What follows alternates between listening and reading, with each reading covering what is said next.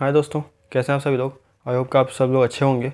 और अभी recently Samsung का अनपैक्ड इवेंट हुआ था, जिसमें उन्होंने बहुत सारी चीज़ें लॉन्च करी थी, लेकिन कुछ जो उनकी इंपॉर्टेंट चीज़ें थी मतलब वैसे उनके दो थे, दो फ़ोन्स और वो उनके बहुत ही इंपॉर्टेंट फ़ोन्स थे, और हम उनको मोस्ट अवेटेड फ़ोन्स भी बोल सकते हैं कि बहुत समय से सब लोग उसका इंतज़ार कर रहे थे कब वो लॉन्च होंगे, जो कि थे Samsung Galaxy Z Fold three और फ्लिप थ्री तो फोल्ड थ्री में ऑलरेडी मैं पॉडकास्ट बना चुका हूँ, जो कि मेरा लास्ट पॉडकास्ट था, और उसी में मैंने आपको बोला था कि मैं अगला जो लेके आऊँगा पॉडकास्ट वो मैं फ्लिप थ्री के ऊपर लेके आऊँगा।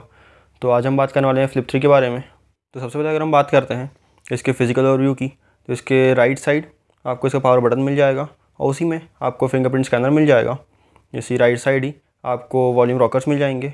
आपको लेफ़्ट साइड एक सिम ट्रे मिलेगी, जिसमें आप दो सिम लगा सकते हैं। और नीचे की तरफ़ आपको इसमें यू एस टाइप सी की पोर्ट मिलेगा। आपको तीन माइक मिलेंगे नीचे और एक स्पीकर मिलेगा। और नीचे जो इसमें तीन माइक हैं, उसमें एक इसका प्राइमरी माइक है और बाकी दो जो हैं, वो सेकेंडरी माइक हैं। और ऊपर की तरफ़ यहाँ पे आपको हिंज मिल जाएगी यहाँ पे सैमसंग की ब्रांडिंग है। और यहाँ पे आपको हिंज इसलिए मिल रही है क्योंकि हम इसके फ़ोन की बात कर रहे हैं, जब ये फ़ोन फोल्डेड है। फिर अगर हम बात करते हैं इसके स्क्रीन की तो इसकी मेन स्क्रीन आपको सिक्स पॉइंट सेवन इंचज़ की मिल जाएगी, जो कि एक dynamic AMOLED two X display है। और इसकी अगर हम बात करते हैं तो इसमें आपको वन ट्वेंटी हर्ट्स का रिफ्रेश रेट मिलेगा। और इसकी जो कवर स्क्रीन है, जो आपको पीछे की तरफ़ इसकी मिलेगी, वो जब ये फ़ोन फोल्डेड रहेगा तो आपको सामने दिखेगी वो। वो आपको इसमें मिलती है? वन पॉइंट नाइन इंचज़ की। और ये जो कवर स्क्रीन है, ये आपको पिछले जनरेशन जो फ्लिप था, उससे चार गुना ज़्यादा बड़ी मिलती है। तो ये काफ़ी अच्छी बात है।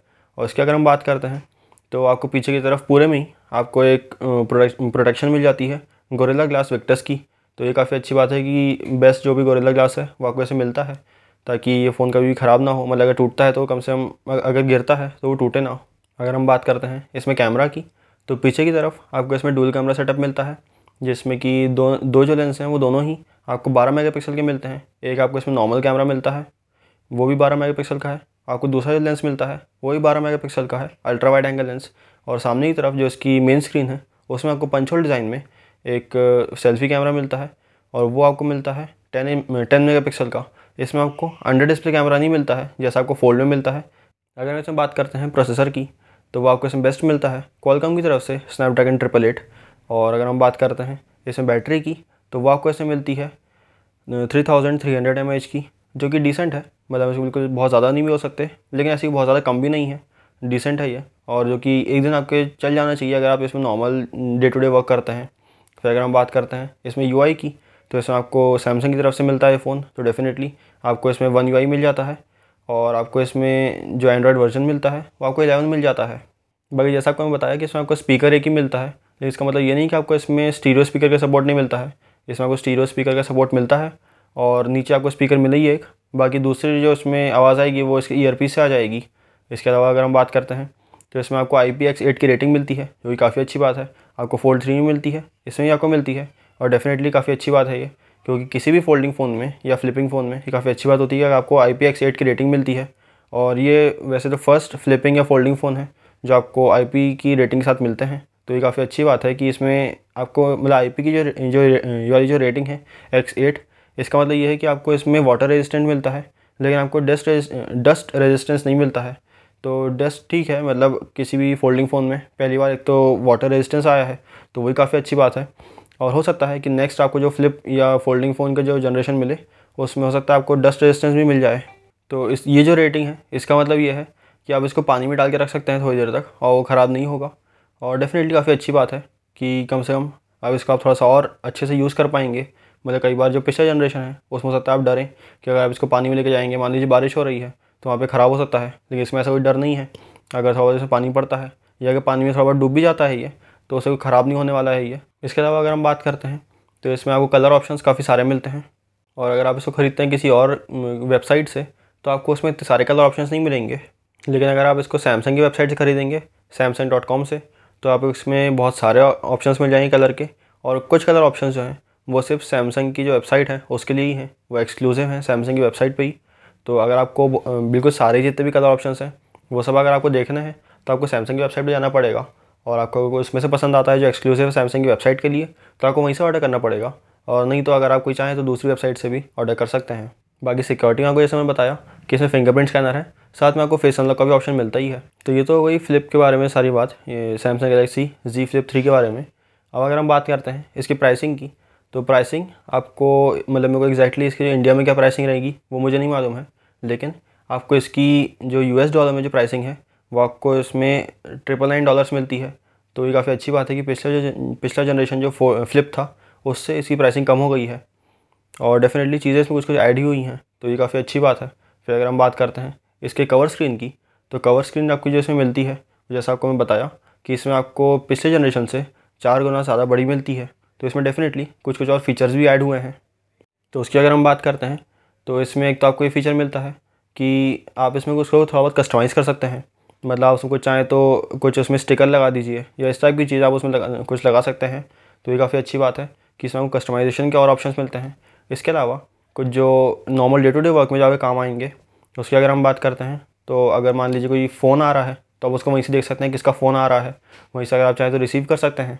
इसके अलावा, आप वहीं से अपने एसएमएस पढ़ सकते हैं, जो आपके मैसेजेस आए हैं, वो आप वहीं से पढ़ सकते हैं। इसकी कवर स्क्रीन से ही अगर आप चाहें तो वहीं से आप वेदर देख सकते हैं कि अभी क्या वेदर है, क्या, कितना टेम्परेचर है। अगर आप चाहें तो वहीं से जो अलार्म बज रहा है, उसको देख सकते हैं कि कौन से, इसमें जो अलार्म बज रहा है, उसका क्या नाम है? मतलब आपने उसको लेबल दिया हुआ है तो क्या है वो? और चाहे तो आप उसको वहीं से बंद कर सकते हैं। तो ये सब आपको फीचर्स में काफ़ी सारे मिलते हैं अब, और डेफिनेटली काफ़ी अच्छी बात है ये। इसको आप कस्टमाइज़ भी कर सकते हैं। मतलब इसको जो जो इसकी थीम रहेगी, जो आप उसको, थोड़ा बहुत जो आप इसमें स्टिकर लगाना, ये सब चीज़ें आप करते हैं, वो तो आप कर ही सकते हैं। लेकिन जो चीज़ आपको देखनी है, मान लीजिए आपको वेदर देखना है तो आप उसका ऐड कर सकते हैं। अगर आपको नहीं देखना है, आप उसको हटा सकते हैं। अगर आपको इसमें एस एम एस अपने रीड करने हैं तो उसको रख लीजिए, नहीं तो आप उसको हटा दीजिए। तो ये सब चीज़ें भी आप इसमें कस्टमाइज़ कर सकते हैं। बाकी अगर आप ऐसे फ़ोटो खींचते हैं तो इसमें आपको पीछे की तरफ़ जो आपको प्रीव्यू मिलता था, जो आपको पिछले जनरेशन फ्लिप में ही मिलता था, वो आपको ऐसे ही मिलता है। तो आप जब कोई फ़ोटो खींच रहे हैं, अगर आप इसका मेन जो इसका कैमरा सेटअप है, उसको अगर आप यूज़ करना चाहते हैं तो आप उसको यूज़ करके भी और फ़ोटो खींच सकते हैं। वहीं पर आप उसका प्रीव्यू देख सकते हैं जो आप फ़ोटो खींच रहे हैं। अगर आप वीडियो रिकॉर्ड कर रहे हैं तो आप उसका भी वहीं पर उसका प्रीव्यू देख सकते हैं। तो ये सब काफ़ी अच्छी बातें हैं। और ये चीज़ तो आपको इसके पिछले जनरेशन में ही मिलती थी।